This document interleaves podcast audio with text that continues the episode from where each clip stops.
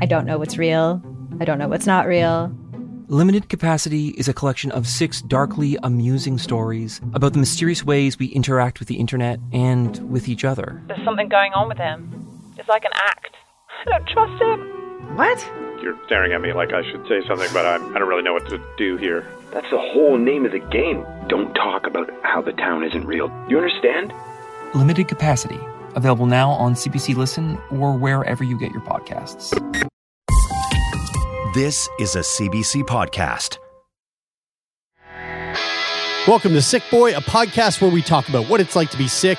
This week's guest is Tricia, and she's got a bad case of diabetes. Let's talk about it.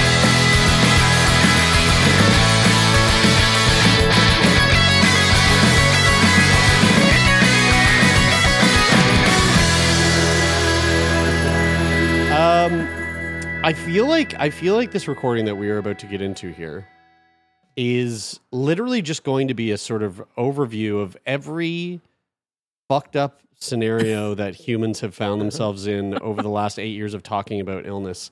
Um, Wait, in one person. I mean, you name it. You name it. Yeah. We're- we're- and Tricia's been through it all. You want to talk about what do you want to talk about, Brian? You want to talk about miscarriage? Yeah, we could do that. You want to talk about diabetes? We could do that. You want to talk about going blind?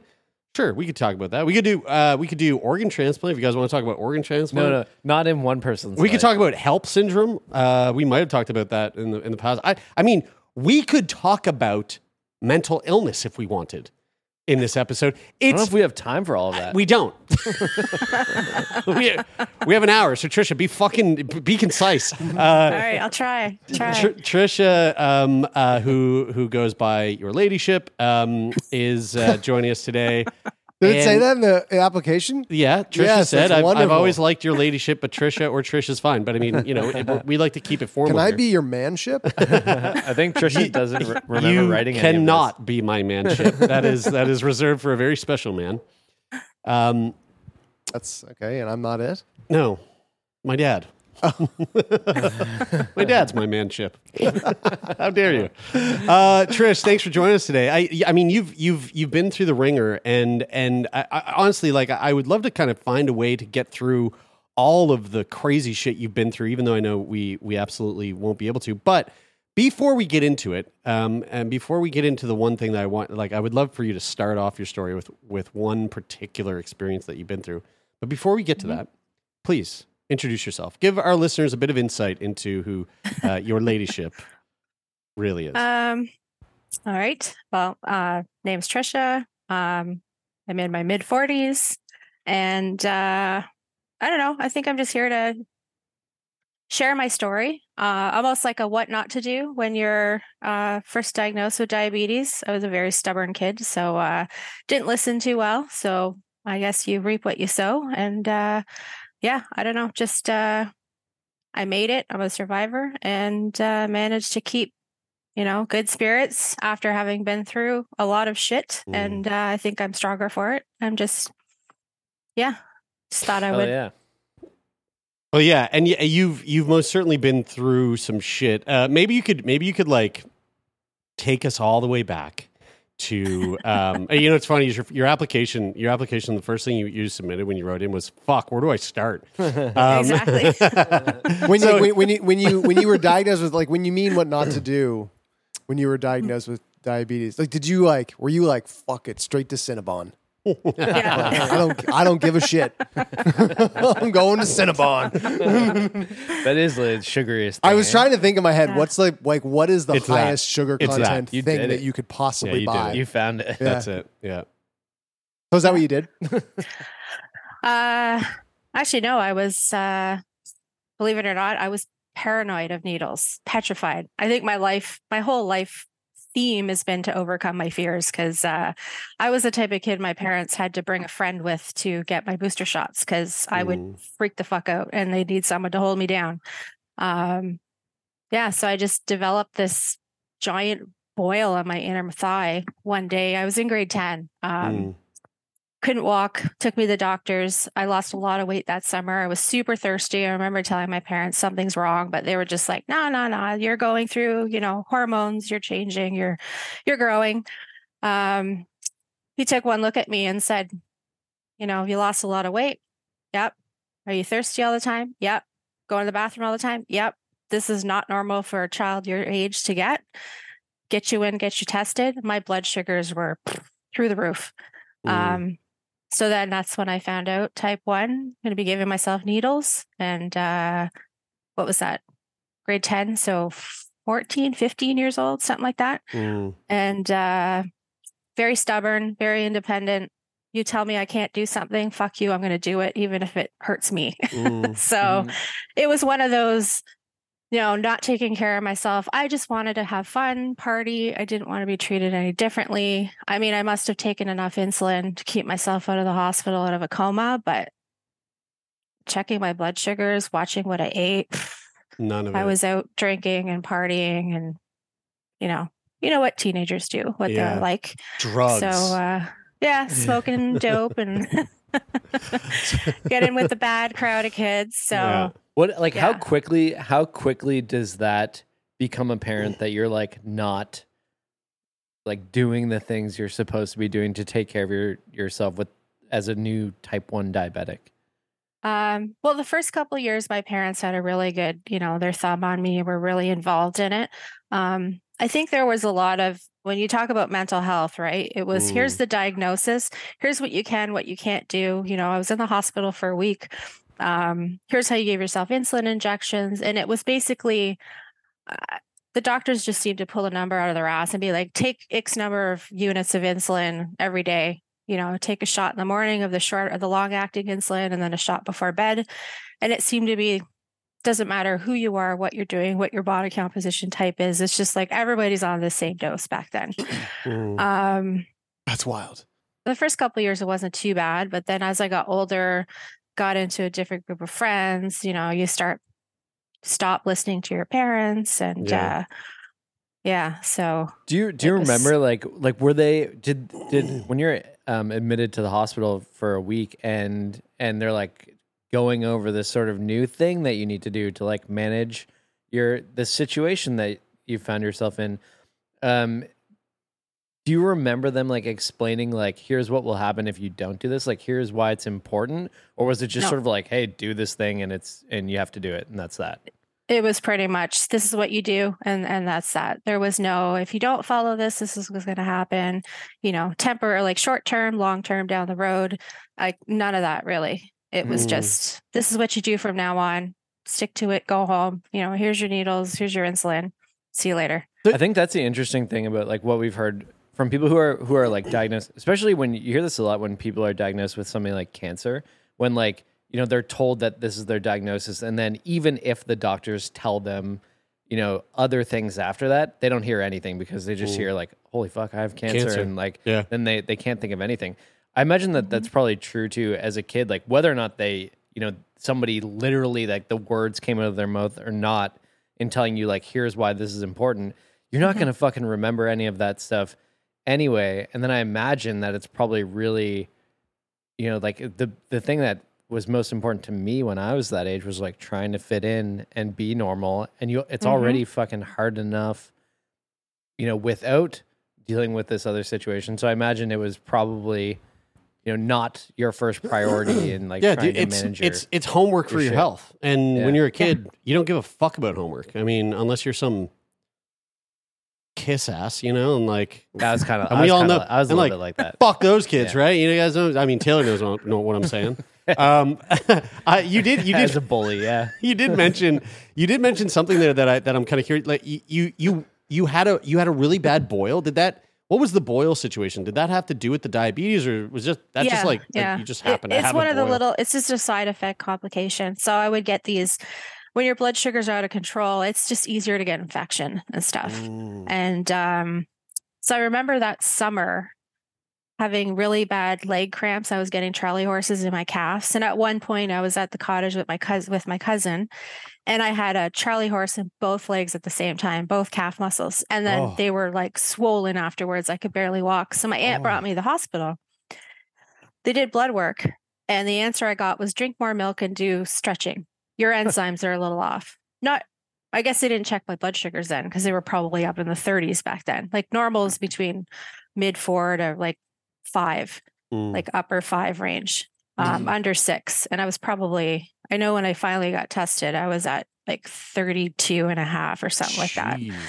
Like they were lucky. I was, they, they couldn't believe I was still walking around. Mm. So it's just a, like a, an infection, like a hair follicle infection that Right. just it, like it looks like the scar right now looks like someone put out a cigar on my inner thigh. Like it was Right. humongous. Like like it would have been like like probably a pinned post on Doctor Pimple Popper. Oh yeah. Um, yeah, yeah, yeah. So It's like so- the Oh, real yeah. the real good good. It's so wild to to even like. I mean, I guess you you kind of encapsulated it there, like that they were fascinated that you were even still walking. Because like, uh, I feel like the word sugar is is uh, is just like misunderstood, uh, it, gigantically by the population. Like, I th- I feel like it, it's got this like big X over it. Like, sugar's bad, but like sugar's also super necessary. Yeah. like You need it, yeah. incredibly necessary. Like Not your for me. body, I get your no body sugar. your body doesn't yeah and then your do your keto thing or whatever i mean i know you don't do that but um but people but people do do that and i don't know the jury's very much out on that but like it's such an important part of your body functioning and you being able to like p- just be an alive Yeah. human and go through the day to day of using your muscles like your muscles don't mm-hmm. function without sugar it's a it's a Yeah. it is a crucial fuel for your muscles for you to be able And to live yeah, and some people's bank accounts don't function without a sugar daddy or a sugar mommy. I mean, sugar's very That's right. important. Sugar's very important. We all so need many we all need levels. sugar Yeah. in some way. I need that for my Uh, bank account. I uh I so so okay so so you know you're you're you're a rebellious young uh lass who doesn't give a flying fuck about checking her blood sugars. That can't be sustainable. So at what point was there a shift? At what point did you start to actually like go okay, I got to like I want to I want to put my health first. Yeah. Well, that didn't happen till mid twenties. Like I, I, I don't know how I function, to be Wow, honest. Like wow. I just don't know how I was functioning. Um, I do remember not feeling well, going to the hospital. I actually walked out because of my phobia of IVs. Like Oh, I wow. Needles, IVs, like I'm still don't like getting IVs, even though I've been through I don't know how many surgeries. But um, but yeah, I actually like walked out of the hospital, signed myself out, like, nope, you're not giving me an IV. Like, wow. Wow. yeah, when I first uh got them, I I would ask them to cover it. I couldn't look at them. Mm. But uh but yeah, it was um I think it was in my mid twenties.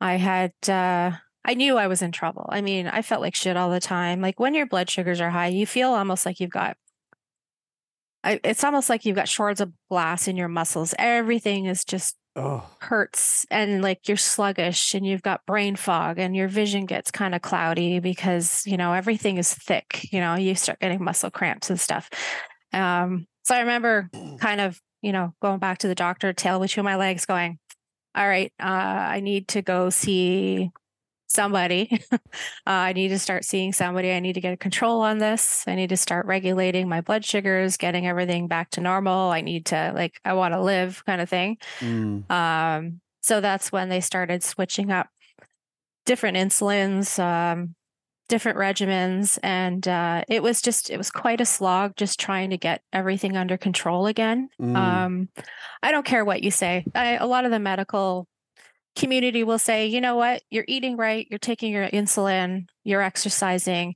you can control your blood sugars. I don't know. To me, that's bullshit. It's not um it might be easier for some but i mean i could do the exact same thing every day eat the exact same food get the same amount of sleep um my blood sugars would be all over the place Right. you know up and down and up and down and um i think hormones stress all that plays a, a part in it too Yeah. yeah, Um, this So- is a this is a uh, th- I, I I I imagine that this actually chronologically kind of comes later in, in your story. I'm, I'm sure I'm sure it does um, because they're they're like sort of recent. But like on that topic of managing your blood sugars and the challenge of that, do you Mhm. have a continuous glucose monitor?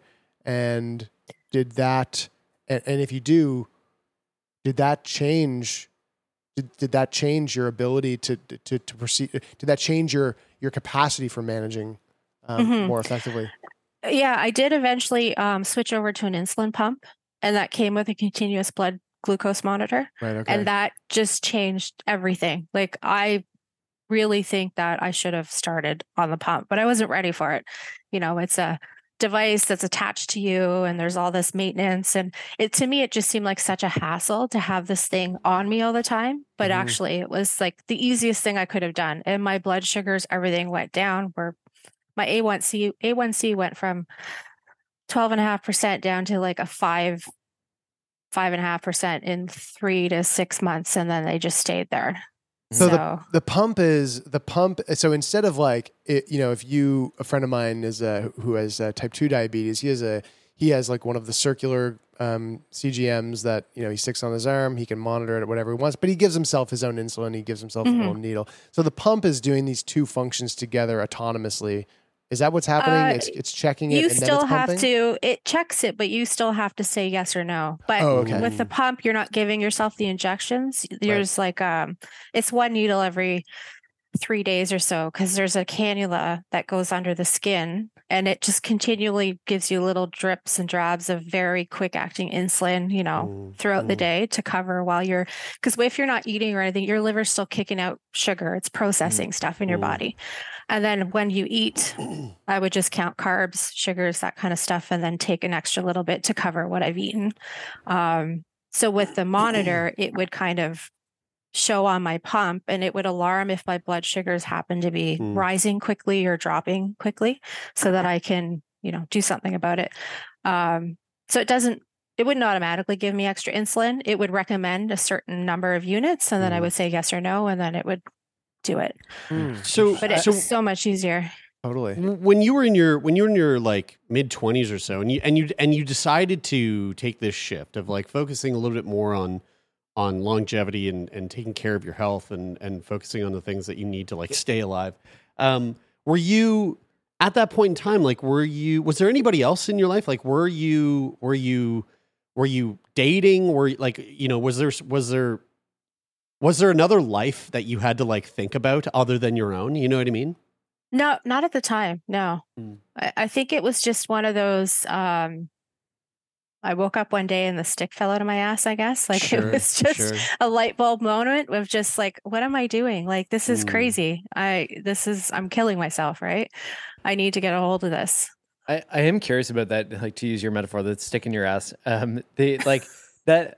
That it wasn't a metaphor, Brian. I- she she literally right like Oh, it was a literal Actually, stick. It just dropped Uh, out. Yes, Yeah. the, the, the, the, I- the I- diabetes stick. Yeah. I, I'm, I wanted to ask about this. that that feeling of of like the fuck it mentality, um, because I think when you know when you described all of the symptoms, like you know your muscles feeling like they have shards of glass in them, the brain fog, and all those things. I feel like maybe some people listening are like, "Well, dude, why don't why don't you fucking take your health more seriously then? Like you're you're fear, like you're, you're experiencing all these shitty symptoms. Like Mhm. why not? Like why is it taking you so long to like you know seek out a healthier sort of experience? Um, but I I feel like I understand why not. But I'm curious for like from your perspective in like those I guess like years that it took for you to to sort of want to make that shift. Like what do you think it was in those moments that sort of prevented you from being able to pull that literal stick out of your ass? Uh, I think to be honest, I um I don't think I was given the the mental health like the to deal with what I was facing. So in a way it was almost like um I refused to admit it or I refused to to deal with it because I wasn't ready to. So I was just Mhm. like fuck this shit. I'm out. I'm doing this. I'm going to have fun. I'm going to go with my friends. I'm going to drink, you know, all that stuff. And then it was just I don't know if I suddenly matured overnight or I don't know. I, it was just uh I do have a suspicion that that back then I still had I had some sort of I don't know if it was anxiety, depression or something about, you know, because I didn't want to be different. I Mm. didn't want anyone to treat me differently. Um you know, I was was having adults in the doctor's office tell me that basically it was my fault or it was my parents' fault I was diabetic because Mhm. they must have given me too much sugar as a kid. And I was like, Mhm. what? Yeah. Oh wow, I that's like- that's that's interesting Yeah. because because I th- I know that that is a common stereotype and narrative with type two, but I've never but but I thought type one was like the the like like We're also talking about a very long time ago when like Right. people just don't know fucking jack shit about squats. So it's like Yeah, know, this is you like just- you just hear the 25 word- some odd years ago. Yeah, yeah. It reminds me of those those commercials of like the the acne kid who's like, I don't. It's not because I Oh, eat too many chocolate bars. and everybody's like, it is, Yeah, it is yeah. because it you is. eat You eat grease, you fucker. But Yeah. I, the reason why I wanted to, the, the reason why I wanted to ask about that too is because like I, I feel like in my mind I draw a lot of parallels to to um, the experience of like living with depression, where you know people would be quick to think like, well, why don't you, you know, like why don't you do Get more things that you like, Yeah. or like get some more Mhm. sunshine, or eat better, Just get more, more. sleep. Yeah. Yeah, exactly. Be- And- just smile more. Get out It's- of it. Like it's- shake it's- yourself off. it's easy to see how that the experience of like being in that you know in like a mental health crisis as well as dealing with like a, a physical illness it Yeah. is like this like really hard sort of negative cycle of, of emotions experience where you're just like fuck, like i can't i can't i need fucking help and i need somebody Mhm. else to, you know help me get through this or at least i need to you know i need something to change so that i can get out of this um, Mhm. and it's not your fault like it's not the person's fault that they're dealing with that Yeah. It, speaking of something else that's not your fault, uh, let's fast forward for the sake of getting to a bunch of the shit that I really wanted to Oh, talk yeah. about. Uh, let's fast forward to the period of your li- in your life when you uh, have a partner and you guys decide like we're gonna get pregnant, um, Mhm. and how fun that experience was. Oh, it was so much fun. so, like, yeah, like you said, um, I remember going to the doctor and he confirmed, yes, you're pregnant. And I remember my family doctor saying, "Eh, this is going to be a challenge. And I, in the back of my head, I was going, uh oh. so, first two trimesters, everything went perfect. Blood sugars are great. You know, everything, I'm feeling good. Doing, uh, I was doing neonatal, uh, prenatal yoga and I we had a doula as an instructor and we would all we were all pregnant different stages we're all chatting before class and i remember telling my instructor like i don't know. I'm waiting for the it's like i'm waiting for the shoe to drop because things are going too good. And then cut to third trimester and um yeah so i was on my way to work and i stopped for coffee and i blinked and all of a sudden i had probably hundreds of thousands of little black dots in my left eye and they all Mm. just kind of went together and i had this big glob of darkness just kind of floating around in my eye. Whoa. so pulled over the car sat for five minutes breathing trying to calm myself down because i didn't know what was going on right? Yeah, like yeah. what the fuck right? So i called my doctor and he told me to call my ophthalmologist call my ophthalmologist leave a message. I'm like this is what's going on. I don't know what's happening. So i go to work and uh i think it was took them three days to call me back oh Oh. yeah yeah no worries it's just blood in your it's just blood floating around in your viscous liquid in your eye I'm like, Oh yeah, yeah, what? totally, yeah, right. That's yeah just like, like, don't worry about yeah. it every every fucking Monday. yeah the old yeah. the old blood in the eye. I get it. Can we Yeah, just yeah. acknowledge how much of a fucking trooper you are? That you're just like, ah, yeah, well, like, like you're scared, and then all of a sudden you're just like, oh, fuck it, like Yeah. I'm gotta go to Well, work. I couldn't. What what was I gonna do? Right? I could still drive. I could still see clear out of one eye. It was like, okay, I can go home and freak out when I don't know what's going on, or I could just go to work and get on with my day. So Yeah. that's what I did. Wow. so uh, then I think a couple weeks later, it happened in my other eye. So now I'm completely blind. I mean, I could see shapes, but I couldn't see anything. Uh, Oh I couldn't see details. So it was like um, when you put oil in water, you know, it just kind of Mm. slowly moves around. That was what I had, like just these dark blotches in my vision. Oh my god! Did you like? Did it? Did it? I mean, I'm. You say that, and that makes me squirm. Um, and and that's just based on the like the thought of of of the visual of that. But like, did you feel anything? Like, did it feel like there was anything in your No. eye or no? No. Okay, wow, wow. Like, I didn't- Wild. I didn't feel anything. Like it was so you've got little blood vessels all in your eye that help bring oxygen and help you Mhm. see. Mhm. And that's what I had little microbleeds. So it was just the blood coming out. And there was just so mm. much that I was legally blind. And did your eyes look fucked? Like, were your eyes Nope. just all red? No, wow. No. we think Oh, about how small it probably it probably only needs to be like a very very tiny amount when it's like right Yeah, in your Yeah. you know what I mean like yeah, Yeah, right. in because your- your your pupil is so small Did you try standing on your head feel like that could like you know maybe like shake things up a bit or like Yeah. Did you put your feet? Did you put your feet up the wall? You know what? I, maybe I should have tried that. Uh, save me all that. well, oh my God, yeah. Yeah. Mm, Who knows? save me the surgery. yeah, I, the only problem is you'd have to walk around upside down all the time. oh my God! So this led to surgery. Oh yeah, yeah. So I was told the blood normally like gets sucked up, like it reabsorbs into your body, but there was just so much of it, it wasn't. Oh God. So normally Yeah. feels like the wrong word.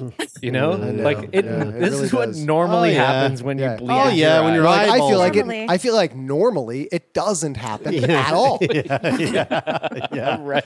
Did Yeah. you? Did you? Um, like, did they tell you Holy why it was? Was it? Did it have to do with your pregnancy? Did it have to do with your diabetes? Was it a? Was it a combination of it was the a combination, yeah. So my blood pressure was going up. I had edema or pre-edema, whatever you Mm. call that. Um, anyway, I had high blood pressure from the uh, pregnancy, and then the diabetes. Obviously, there's some small tissue damage being done, probably all over my body. So, Mm. because of the blood pressure, that was the first thing to go. wow. Whoa. So- It makes me think. I don't know if this is true, but is your blood pressure? It's just there's like the pressure. Your just body is becoming pressurized, and then it's just like blowing the blood out of your eyeballs.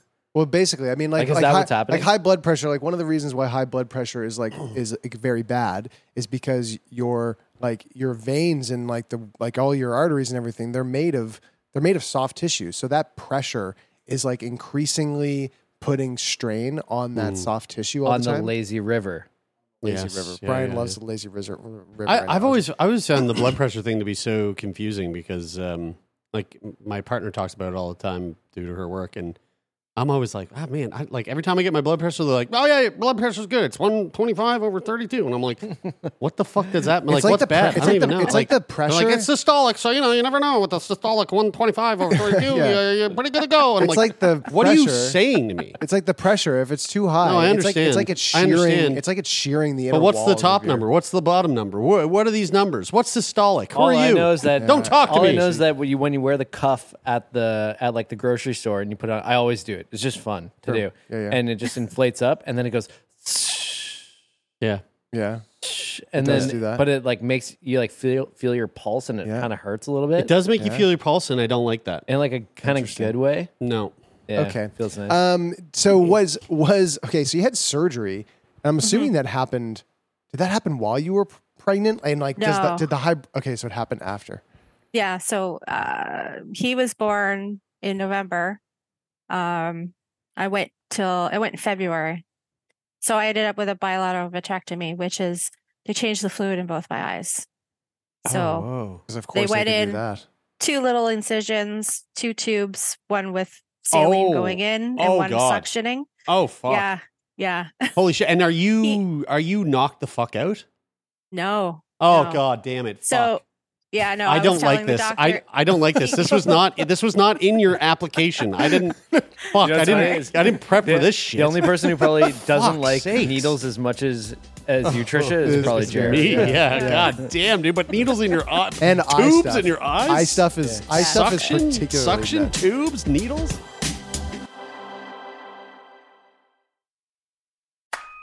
Favorite one hit wonder, Or that overpriced toy your parents would never let you have? or that TV show that no one else remembers because it was canceled way too soon. Now, what if we could fix it? I'm Franchesca Ramsey. And I'm DeLon Grant. And after 20 years of friendship, we are now hosting a new nostalgia podcast called Let Me Fix It. Each episode, we'll dig into our favorite celebrities, shows, and brands of yesteryear, and then imagine what it would take to repackage them for relevance today. Think of our show as an intervention, but with way less stakes. So subscribe to Let Me Fix It wherever you get your favorite podcasts. let me get this straight because uh, because in your application, um, the the you, you had mentioned going blind, and then you were talking about how like, and I also didn't know this that that diabetic um, pregnancies typically there's like a chance of having like an abnormally large baby, which I I didn't Yeah. know that. Yeah. Um, so so like you're on you're sort of on like you're on like like baby watch, and they are making sure that everything's going well. Yeah. Um, so the blindness where did the blindness happen and when did the baby uh when was the baby born because i know that when when i his name is ben right benjamin Yeah.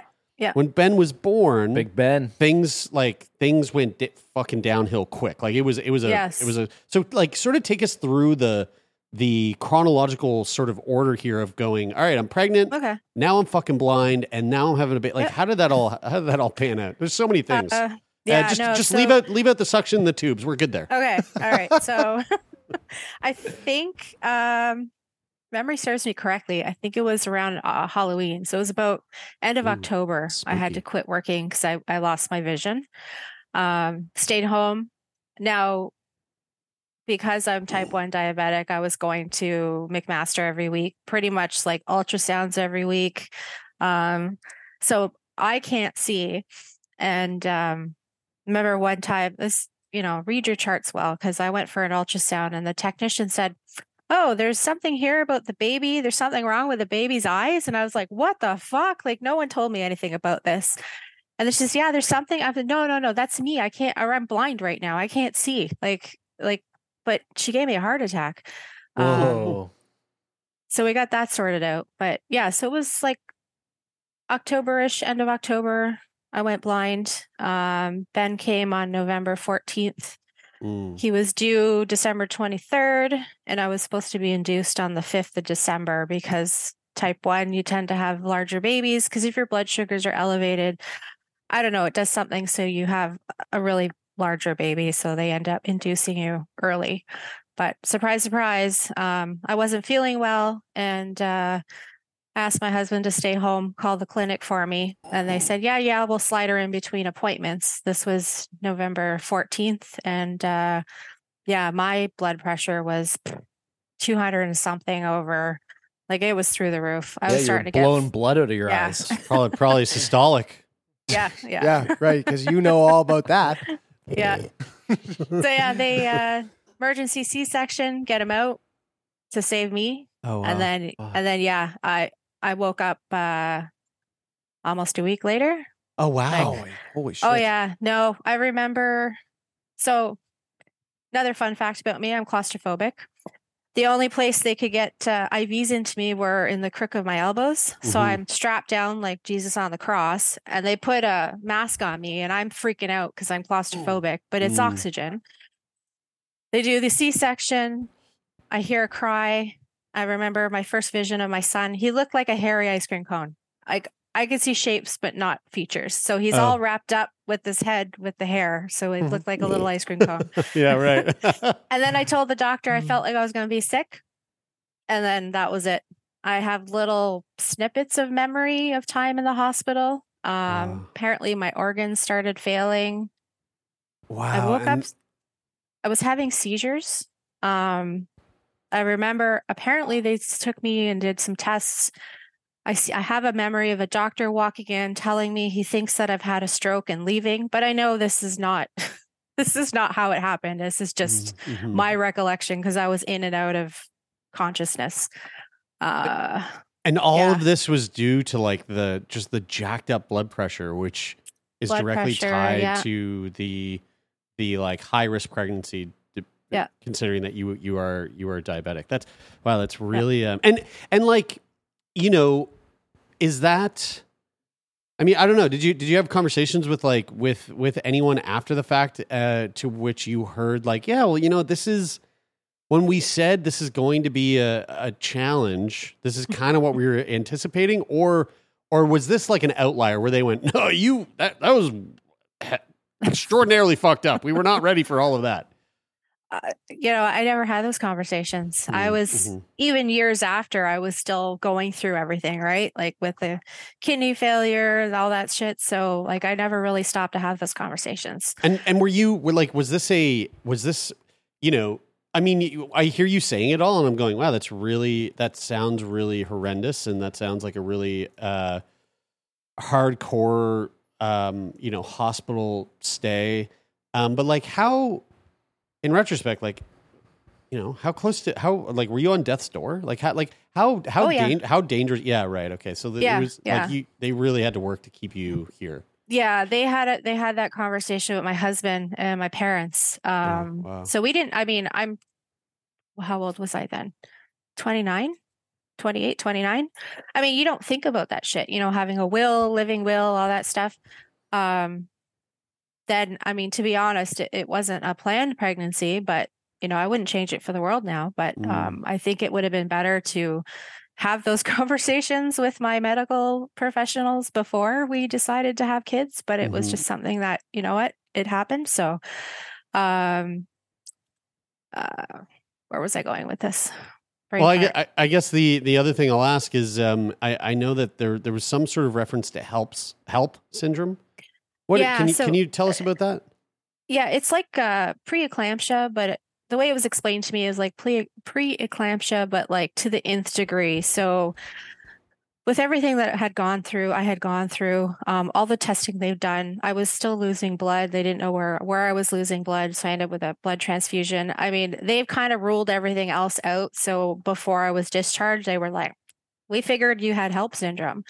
Mm. So, um, what's it? It's it's an acronym for. Uh, it's it's it's uh, hemol, uh, hemol, hemolysis, elevated le- liver enzymes, and low platelets. Yeah. Uh, hemolysis, which is the breaking down of red blood cells. EL, so it's H E L L P. That that's the Mhm. H. The EL is elevated li- liver enzymes, and the LP is low low platelets. count. Yeah. So Man, it's uh yeah, they pretty much ruled everything else out. So that's what they just assumed it was. And it's something that the only cure is to get the kid out of you and and you know, get you kind of what you need to get you back up. Preeclampsia is like super, super not good, right? Yeah. I, I'm yeah. struggling to recall exactly what it is. I'm trying to bring it up on my phone here, but it has something to do with has something to do with like the like a like a uh, placenta and nutrients not being to the baby and to you not being like distributed correctly. Am I on the right track there? Uh, I think you're thinking of placentia um uh, I think the preeclampsia is really high blood pressure. Oh, okay. Oh, And then you get makes- that makes fluid. yeah, Yeah. you start collecting fluid, and that's what was happening to me. I was getting fluid on my lungs. Um, when I left the Man. hospital, my bracelet fit, you know, up here near my elbow. So that's how big my wrists were. But um, with my husband living with me every day, he didn't notice that I was continually just getting, right. you know, more and I- more fluid. Mhm. The fucking wild part about all this is is that all of this happens whilst you are blind. hmm They still haven't taken care of the blindness Yeah, right, after the yeah. pregnancy. Yeah. You go and get this surgery where they stick tubes into your eyeballs and, and exchange fluid or whatever.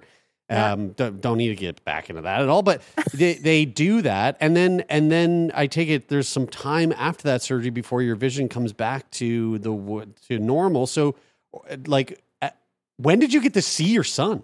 No, actually, it was instantaneous. oh Um, wow, wow, crazy. So he only wanted to do one eye at a time. I was like, dude, I can't fucking see. Like the Mm. nurse was like, how many hands, how many fingers am I holding up? I was like, I could tell your arm is up, but I can't see your fingers. Like, Mm. and and because, and I was like, you're knocking me out, right? He's like, no, no, we gave you a really good sedative. And I was like, you're fucking kidding me. I'm like, no, you're doing both eyes at the same time. Because if I don't like this, I'm not coming back. I'll be blind in one eye for the rest of my life. Because once is enough. Yeah. So he did both. Um, Oh wow. the next that night he took this. so i had these colanders they look like little mini colanders on my face to cover my eyes but that night we went back and he took them off and i could see perfectly clear oh wow. No way. Were you were you surprised? yeah yeah it What was was that? like Because at that point it had been months, right, where you Yeah. couldn't see shit. yeah Ah. everything all of my memories of back then everything was dark and and it- i know now i was depressed too i mean fuck Sure. like i was dealing with so much shit um but yeah all my memories back then everything was dark um, and h- how long? What? How long was it before you actually like got to see what your son looked like? So the following day, so we had to go to London, Ontario, um, to the Ivey Eye Institute, and that's where I had my eyes done, eye surgery done. So the following day, we left, came home, and that's when the first time I saw my son. So he was three, four months old. Yeah. Wow. Was he as cute as you thought? Eh. he was he was kind of an ugly baby. I'll have to admit that. Were you? Were You gotta see the baby. He was, you? Were, he was were a preemie. Like we have Yeah, pictures, and. I was like, "Fuck, he was ugly," because Yeah. he was so scrawny, right? Yeah. Like, the ugliest babies was- make the best looking kids, so that's fine. I mean, you can't tell now. Like he was four pounds twelve or sixteen ounces when oh he was born. Oh my goodness, what a little tiny. So, yeah, were you I pissed remember. at your friends, like all your friends that were like, "He's so cute," and then you saw him for the first time, and you're like, like, "You go! fucking You guys been lying to me for three months. Liars. you know, it's funny. I'm glad you said it because uh, because when Brian asked that question, the first thing and before you answered it, I was thinking how funny it would be if you had said, "Yeah, he was really beautiful," and I was like, and then I was thinking, how funny would it be though if you looked at the baby and you went, "That's an ugly baby," like, oh fuck, but you did, and that's that's really funny. I'm gonna be Uh, honest. Yeah, he yeah. was pretty pretty scrawny. But Okay, uh, so so this so far this is all crazy, and I want to one more time just step in here to push the the needle forward even further because at some point in your in your st- I, I I stopped reading your application. I don't know where what comes next, but at some point in your in your your journey, you where does the organ transplant play into all this, or is that linked directly to everything you've been through so far? Yep, yep. Again, it's it's all goes back more than likely to the diabetes. Wow. So having a having a baby is so hard on your system. Um, before they re- released me, I remember them saying like, so I didn't know my kidneys were not working so well until I was pregnant, going to the high risk clinic because they have you pee on the stick and it tests for a million different things.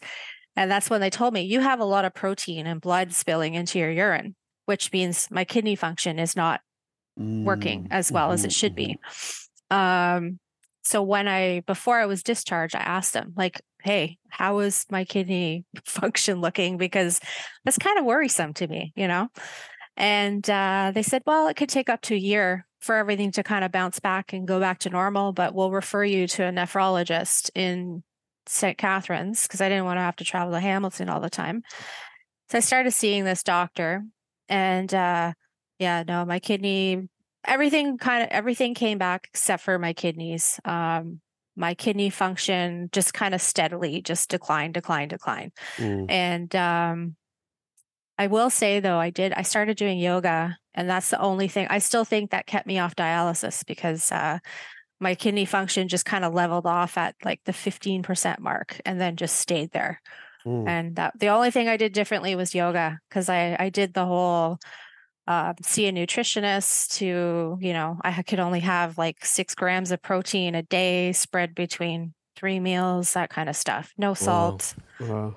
no potassium that kind of stuff What did it But, make uh, you feel like on like a day to day basis to have kidney function down at that level? it was a push to get through the day. I was uh fatigued um again brain fog um just tired. Like i just remember feeling just tired all the time. Didn't matter how much sleep i got i was just like no energy just fatigued.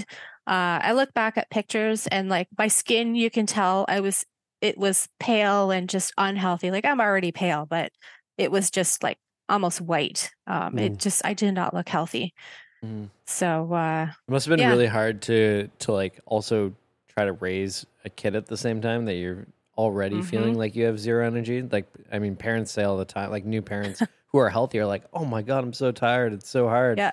And uh, oh yeah and like to have that happening on top must have been really challenging. Yeah yeah it was um i mean i got we got through it though Mhm. and i went back to work but yeah even then it was so often i would look under my desk and go oh that looks so comfortable i just want to curl up and have a nap Mhm. Oh. I know that feeling. I don't think I know that feeling quite like you know that feeling, but uh, I know the feeling. Yeah. Um, Yeah. So when did you when did you find out that you were going to get it? Like when did, when what was the first time somebody said like, "Hey, maybe you need a kidney transplant"? So that was um that was probably when i was referred to the they call it the kidney clinic. Um so my nephrologist i had to have a heart to heart with him because first my first appointment with him he told me my kidneys were not doing so well and i got upset. Like my the only thing i knew about kidney failure was what i saw from my grandparents. I have two grandparents that have died from kidney failure. And it's basically you go on dialysis and you die so I'm 29, I've got a newborn, and I've got this doctor saying my kidneys are failing. Um, so I get upset and I could tell he was really uncomfortable. So the next appointment, same thing. We go through my numbers and he says, nothing, nothing big, nothing major, but I'm going to send you to this kidney clinic and you're going to see nurses and they have a dietitian and they'll go over, you know, eating and for kidney failure, this and that. And they're the ones that told me I was at stage three kidney failure and my next step was dialysis. And I just fucking lost it because now I'm thinking, okay, I'm going to die now very shortly. And I'm not going to see my kid, you know, even start school, let alone grow up. Mhm. So I had to have a talk with him like, listen, you can't be scared to tell me things because you're worried I'm going to get upset. You know, like, so one thing I found with all this shit that I've been through, you have to be an advocate for yourself or you have to find someone who can advocate for you. But um yeah, I had to have that talk with them and be like, you're responsible for for me and my kidneys and getting me back on track. Like you have to, I need to know these things. You can't just Mm. not tell me because you're worried I'm going to get upset. And if Mhm. you don't like people getting upset, then I need to find a new doctor Mm. because That's- I need someone that's going to be open with me. That's something that uh, that that stood out to me when you were telling the story about your eyes and saying like, if you're going to do one now, you got to do the other one Yeah. at the at the same time. Like it sounds like you know your your um, strong personality and attitude that was like you know when you were a kid was kind of like that fuck it attitude has kind of helped out in a Mhm. way in helping you advocate for yourself as you've Mhm. started to like take things. I don't know. I don't want to say more seriously, but more Yeah. seriously for lack of a better term. Yeah. But um, Oh, yeah. yeah, that it like that is uh, it is a really important and powerful. God, I'm. I'm just this medical cuck. Like they say, we you got to come back. We're going to do it twice. I'll go. Oh, I guess so. That's what the doctor said. I'd really rather it be a different way, but I'm not going to say anything. you know, if I was just a, had a little bit more uh, gusto to my. I saw you push. I saw, I saw you. Uh, maybe not push back, but when I saw you, It's like, get off of me, bitch! Don't touch me! Like, well, there's that's different. That's me. That's that's called panic mode when they're trying to just pull a fucking tube out of my out of my goddamn fucking. when I arm. saw them when I saw them come in to take your PICC line out before you left the hospital Yeah. that day, I saw I saw I saw the fire in Jared's eyes. Yeah, that nurse saw the fire in my eyes too. As the panic as the panic rose. That's Um, a different type of advocacy. different type of advocacy. Yeah, that's uh, Sir, if you want to leave this hospital, sir, sir, sir. Um, so okay, now I know. So uh, you know, I actually have a, a very close friend who's currently on dialysis, and um, she is um, hopefully, if all things go well, she'll be uh, she'll be getting a kidney transplant within the next like twelve months. let- Fingers crossed. Oh, that's awesome. Um, um, but I know that in order to get a kidney transplant, a big part of that is trying to find a donor within your own sort of um, your own circle, your social circle, Friendship your, group. yeah, your, yeah, your own your own uh, friend bubble, and um, friend or family bubble. Uh, what was that experience like for you? Did you did you have to like did you did you go outsourcing for a new kidney, or did someone just fall into your lap? Like how did that how did that happen? Uh, well, we started by um, talking to family. I mean, I talked to my parents, and then telephone. You know, they call aunts and uncles, and it just went around the whole circle. And um, actually, my cousin and my uncle, um, so his daughter, both said, "Hey, we'll get tested," which was awesome. And uh, my uncle was a better match for me, and he was just like, "Yep, let's do it." I was like, "What? like, do you want to think about this?" He's like, Mm. "Nope." like we're family you would do the same thing for me let's do let's do it so yeah i was very fortunate that i Mm. didn't have to go on dialysis before getting because you have to start dialysis before they list you on the transplant list Yes. um, that i had a willing family member who was a match so uh, yeah he gave me his kidney and then uh, it was like what the fuck do i buy him for christmas Yeah. Yeah. Right. If you, yeah. if you if you He's How do you- really he's How do you top perpetually one up to you. if you really really really had to think of it, and he came to you asking for a kidney, and you could have Mm. given him a kidney, would you have done it? If i Yeah, was healthy checking. i would totally Mm. do it yeah Yeah, you Yeah. can't. Yeah. You can't. In all in all fairness, you can't really ask that question now. It's way too clouded. we all know Is it- she would have yeah. said no back Yeah. then. Yeah. Now the bias. what you're saying, Taylor, is that the bias is too strong. The bias is way too strong. Impossible Yeah. to Yeah. even perceive the level of bias. Well, guess well, guess what, guys? It, I mean, it doesn't end there. You- the, the, our ladyship loves organ transplants so much. she decided, why not get my fucking pancreas transplanted as well? So let's. How, uh, why and how and and what's the deal with the pancreas transplant? Also, I'm guessing like that's got to be fucking intense because the pancreas and diabetes and insulin, like all that stuff. Yeah. So Mm-hmm. walk us Wait, wait, through that. What wait. happened there? Please tell me that you don't have any more other people's organs in you. Though this is it, right? Uh, Well, yeah, this well, is the last one. this is Okay. the last more. one. Yeah, yeah, Okay, yeah, yeah, yeah, okay. yeah, yeah. Okay, just checking. Yeah. So uh when I was referred to, so I went to Toronto General to their multi multi organ transplant unit to do all the workup and everything. There was a few choices, I guess. There was the uh the kidney, and then because I was early 30s and I'd had this much damage done to my kidney, it's not super common, but they they said I would be a candidate for a pancreas transplant because to reduce the blood sugars going up and down will preserve the new transplanted kidney. Hmm. So to save the new kidney, they were they were willing to do the pancreas transplant. So um, originally, I said I wanted to go on the list to get. You can get both in one surgery, like a kidney and pancreas. Um, however, with the shape I was in and being diabetic, um, I was going. I was looking at the option of uh, he, uh, hemodialysis. No, uh, peritoneal dia- dialysis, where you have a tube in your stomach and you dialyze. You can do your dialysis at night. You just Mm. hook it up to this machine, and it's it's sugar water they push into your peritoneum. It's cleans out your system and it you know instead of the the hemodialysis which is the giant needle in your fucking arm and they move take all the blood Mm, out of your body mhm. kind of thing. Um so with that you know they said your blood sugars are going to go completely out of whack. You're going to feel like shit all over again. Um so we checked on you know we looked at both options. Because i had a family member that was a match we just went ahead with the living donor kidney transplant.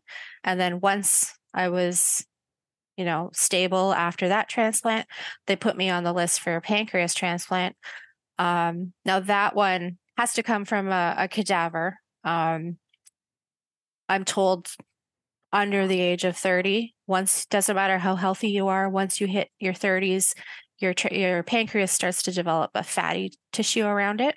Huh. and it's such a delicate organ. It's the only organ they don't touch during a transplant. They snip it they snip the duodenum and just handle it from the duodenum. Oh, whoa. Crazy. yeah, it's crazy the amount of stuff I know about this shit now. But um yeah, so they they they, handle it by the duodenum um and then that's been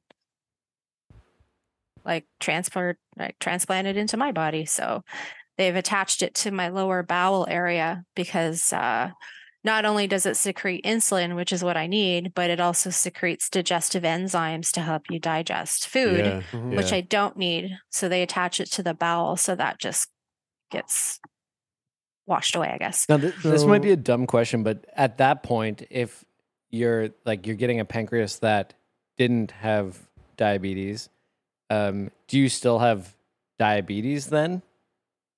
Technically, I'm still diabetic. They consider the transplant a treatment, not a cure.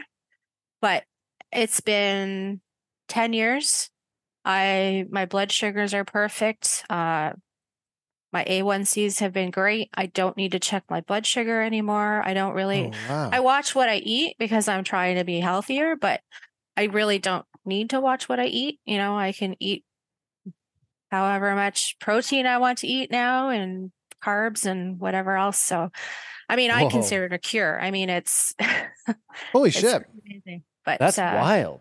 So Yeah. I so I guess and uh, this is like not directly pertaining to you, but uh, I mean if that is and, and maybe it and I'm sure the efficacy varies from person to person when you, if you put a new pancreas in, but I would Mhm. imagine that the reason that this isn't like the thing that we do if you have diabetes is because there's just not enough pancreases out there or the surgery is too invasive like the risk is not Yeah. worth the reward. It's a reward I wild guess Yeah. Well, when we learned Yeah. when talking to uh, uh, Laura Syron, the CEO of Diabetes Canada, we learned that one in three or one in four people in this country are pre-diabetic Yes, or diabetic, that's and right. so if you consider Oh, it's it's just Yeah. it's like a it's like it's like four it's like forty percent of the population is either yeah. diabetic or pre-diabetic. not not to mention though, there I guess an asterisk on that is that ninety percent of those people are type two diabetics. Um, Yeah, well, but yeah, yeah, I yeah. but I guess like a new pancreas, there there'd have to be a lot of cadavers. Yeah. right. to help. well, yeah. yeah, I'm. I'm just I'm just shocked at how much I've learned um, throughout this conversation. Like I learned that um, diabetic pregnancies can lead to gigantic babies. I didn't know that. I learned. Um, uh, Do you know that that it is common? Uh, maybe common's not the right word, but it's not not rare. Maybe not common to get diabetes just during pregnancy. Yes, I knew Gestational this. Yeah, I did diabetes. do this. I, there was something else that I learned during this podcast. I'm trying to remember what it was.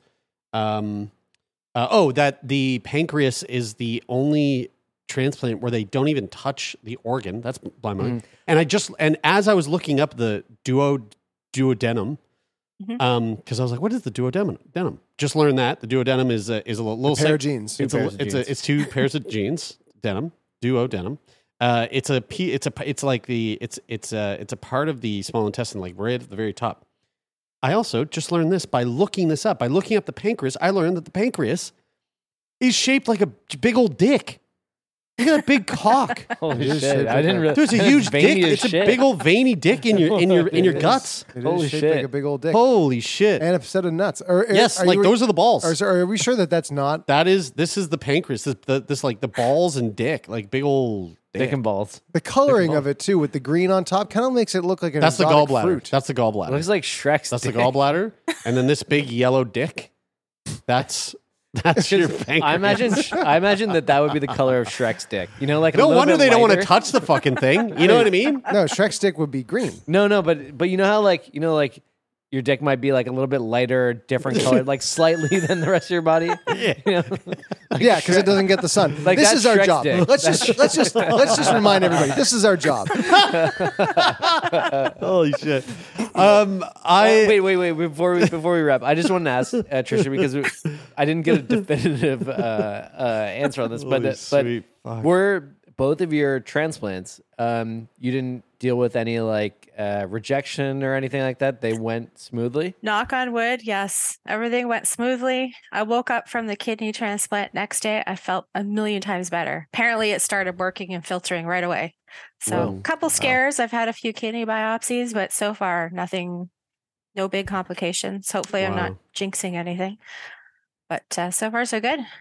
Well, Wow. I I mean, you know, we asked this question, um, this two part question to most of our guests, and like I I feel like it's it, it's not enough to just say what what's the biggest thing that diabetes is taken away from you, but um, I guess like what yeah yeah I guess that's the I mean it, it, the the the the through line it all it all seems to trace back to diabetes. So hmm what would you say is the biggest thing that diabetes has taken away from you?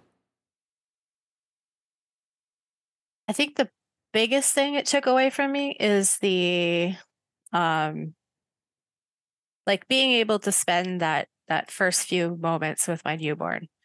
You know what I mean? Cuz I was just so out of it. Mhm. Just everything was just going to shit real fast and it was just like everyone talks about, "Oh, I had my baby." And like, you know, you do the skin on skin and that first feeding and you know, when they're so fresh in you and I yeah, that was Mm. completely, you know, it was not, you know, you've got that romanticized notion of having your first kid and you know, it being such this beautiful, wonderful moment, you know, you get to see life born and that was just out the window for me.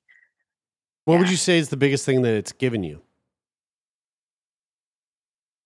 Uh I think it's allowed us and myself to see the forest for the trees. You know, I don't I don't sweat the small stuff. I don't dwell on little things. You know, I I, I know what's important to me in my life. I've got my family, I've got my health. You know, it's uh it's really allowed me to focus and, and realize what's important to to us as a family, to me as myself. And uh yeah, I think that's probably the biggest thing it's it's given me and a whole different outlook on things. Um, you know, when you're faced with your own mortality at the age of 29, Mm. almost leave your your husband a, a widow with a newborn, um, it tends to uh, change some things for you. So, but yeah, it's uh, you know, I, I wouldn't change it for the world though. Knowing what I would have gone through, had I known, I would have done it anyways. Now that I've been able to, you know, he's our son is 16 now, and seeing what kind of a kid he's growing up to be, it's it was totally worth it. I wouldn't change it.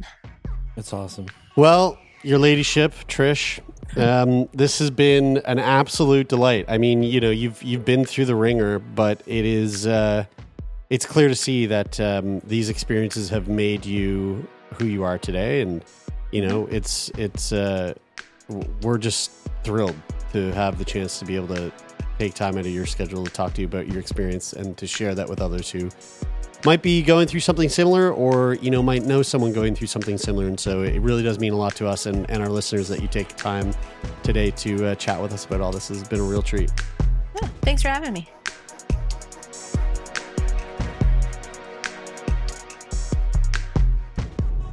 Well, there you go, folks. Hope you enjoyed that conversation. As always, we are coming at you Mondays, Wednesdays, and Fridays. And if you are a fan of the podcast and you want to support the podcast, there's a number of ways you can do that. First of all, you can leave a rating or a review on Apple Podcasts. We love reading them. You can simply rate the podcast on the Spotify mobile app if that's where you're listening. Or if you want to join the conversation, hop on over to our Discord. The link is in the show notes of this episode. And uh, we have a lovely little community over there of sickos and non sickos all hanging out, chatting. And uh, hey, you could even help produce the podcast over there if you want. You can, again, find that link in the show notes below. Sickboy Podcast is produced and co hosted by myself, Jeremie Saunders, Taylor MacGillivary, and Brian Stever. The show is managed by Jeffrey Lonis over at Talent Bureau. The sound design of this episode is brought to you by Donovan the CPAP Morgan. And of course, the theme music is from the band Take Part.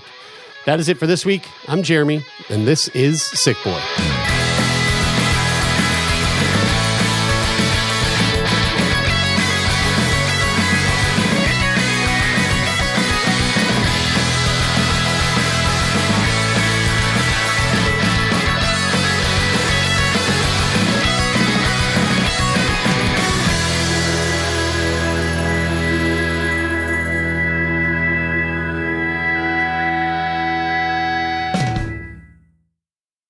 For more CBC podcasts, go to cbc.ca slash podcasts.